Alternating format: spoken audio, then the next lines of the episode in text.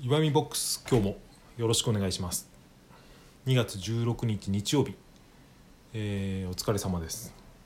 お仕事お休みの方もお仕事中の方もお疲れ様でした。今日はこちら埼玉県ですが、えー雨が降ったり止んだりとぐずついた天気で、えーまあそんな感じです。僕は仕事休みでまた家から配信をしているんですが今日は一人ですね。妻が息子を連れて、えーまあ、地元の学生時代の友達と会ってくるというので出かけているので今日は一日っていうかまあ半日ぐらいですね。夕方まで一人の時間ということで。朝妻が出かける準備をしていたらですね僕に向かってなんか機嫌がいいねと嬉しそうだねって。そんなつもりはなかったんですけどまあ久々の一人時間なので。それが顔に出て出ていたのかなと思います。割と分かりやすい方みたいですね僕は。昨日はですね、えー家から配信を昨日もしまして昨日は息子と2人だったので子供がいる中で配信したんですよ、まあ、聞いてくださった方いるか分からないんですけど、まあ、ちょっと自分ではあまり聞き返したくないぐらいの多分ひどい配信をしてしまったと思ってるんですけど、まあ、消してもいいんですが、まあ、撮っとこうかどうしようかという感じですけど、まあ、その配信のクオリティはともかくですね、えー配信した後でちょっと気づいたことがあったのでそれについて今日は話してみたいと思います。どういうことに気づいたかというとこういう、うんネットの配信特に音声とかだとですねうんそのワンオペ育児をしてる人の、うん、意識のリセットの助けになるんじゃないかっていう気がふとしたんですよね。うんこれはどういうことかというとですね僕は昨日、まあ、午前中だったかな配信したのは息子と出かける前に、えー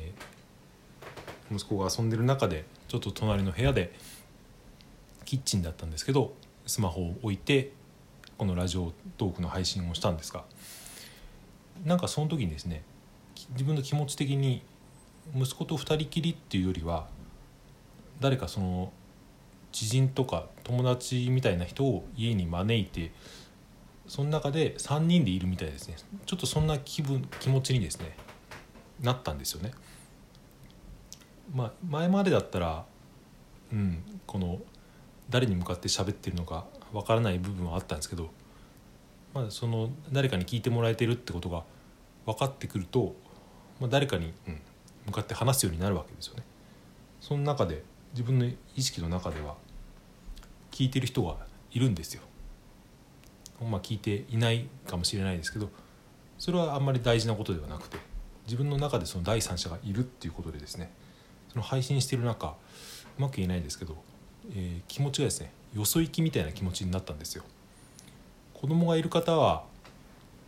経験あるかもしれないですけど家で2人で子供といると結構その特に言葉が通じないぐらいの年齢の子供だと割と精神的に参ってきたりっていうことはあるんですよね。まあ僕は本当に週末数時間とかなんで、まそこまでワンオペと呼ばれるほどのことはないですけど、まあ、妻の話を聞いたりとかああいう子育て支援センターとかで僕はたまに行ったりするんですけどそういうところで、えーきつい人の話を聞くとですね、まあ、日中ずっと子供と2人っきりもしくは子供が2人だったら、え3人で大人が誰自分しかいない中で、うん、ずっと過ごさなきゃいけない。やっぱそうなってくるとですねうん気持ちがなんか張り詰めていく感じがあるんですよね。僕ですら数時間の間ですらちょっとあるんですよ、まあ、子供可愛いし楽しいんですけどでもやっぱり自分の思うようにことが進まなかったりとかなんて言うんでしょうね本当に自分の時間が息をつく暇がないのがですね一日続くともうそれだけで割と精神的になんかボディーブローみたいなダメージがあるんですよね。うん、それがだから1週間とか毎日続いたらどうなっちゃうんだろうって考えてるだけでちょっと恐ろしくなったりするんですけどそれを実際こなしている人っていうのは世の中には多くは女性ですけどいるんですよね。うん、こういうことを軽々しく言ってはいけないんですけど、うん、なのでその家の中で幼児虐待をしてしまう人の気持ちっていうのは、うん、僕は分かるというか少なくともそれを批判したりとかですね。なんでそんなことをしたんだっていうのはですね僕には今の僕には言えないんですよね。ちょっと気持ちが分かってしまうので。あの状態がずっと1週間例えば1ヶ月、うん、続いたらですね多分何が起こっても不思議じゃないようなですね。やっぱり人の心っていうのは結構不安定なものなので、まあ、そういうのがあるかなと思ってですね。それでその時に何が必要かというとですね気持ちをリセットすることができれば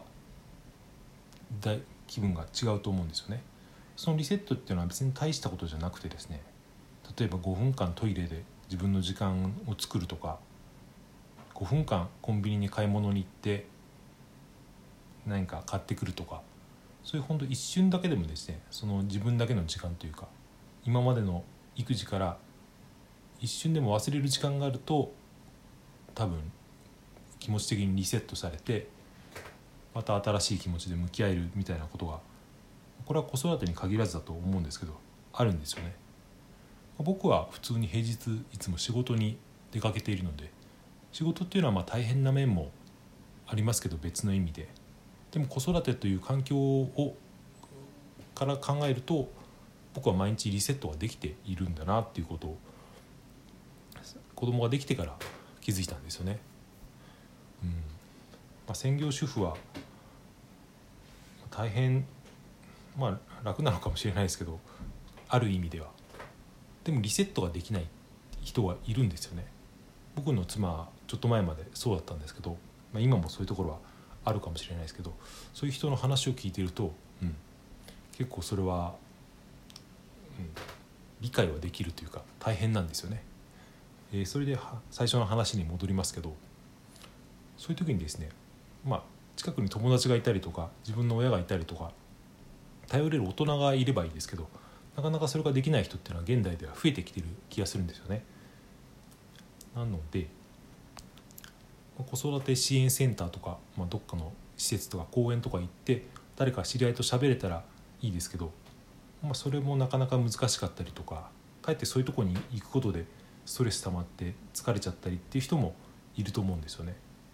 そんな時にですね僕が思ったのがネット配信特に音声がいいと思うんですけどそれをするとですね、うん、家家にいながらにしてなんか誰かに見られている誰かと会っているような気分になることができるっていうそんなのがあるんじゃないかなって思ったんですよね。うん、まあツイッターとか写真とかインスタグラムとかそれだとそういう感情にはなりにくいと思うんですよね。いくらでもごまかしが効くんでその切り取る場所によっては。でも音声とか、まあ、そのライブ配信 YouTube とかでも同じだと思うんですけど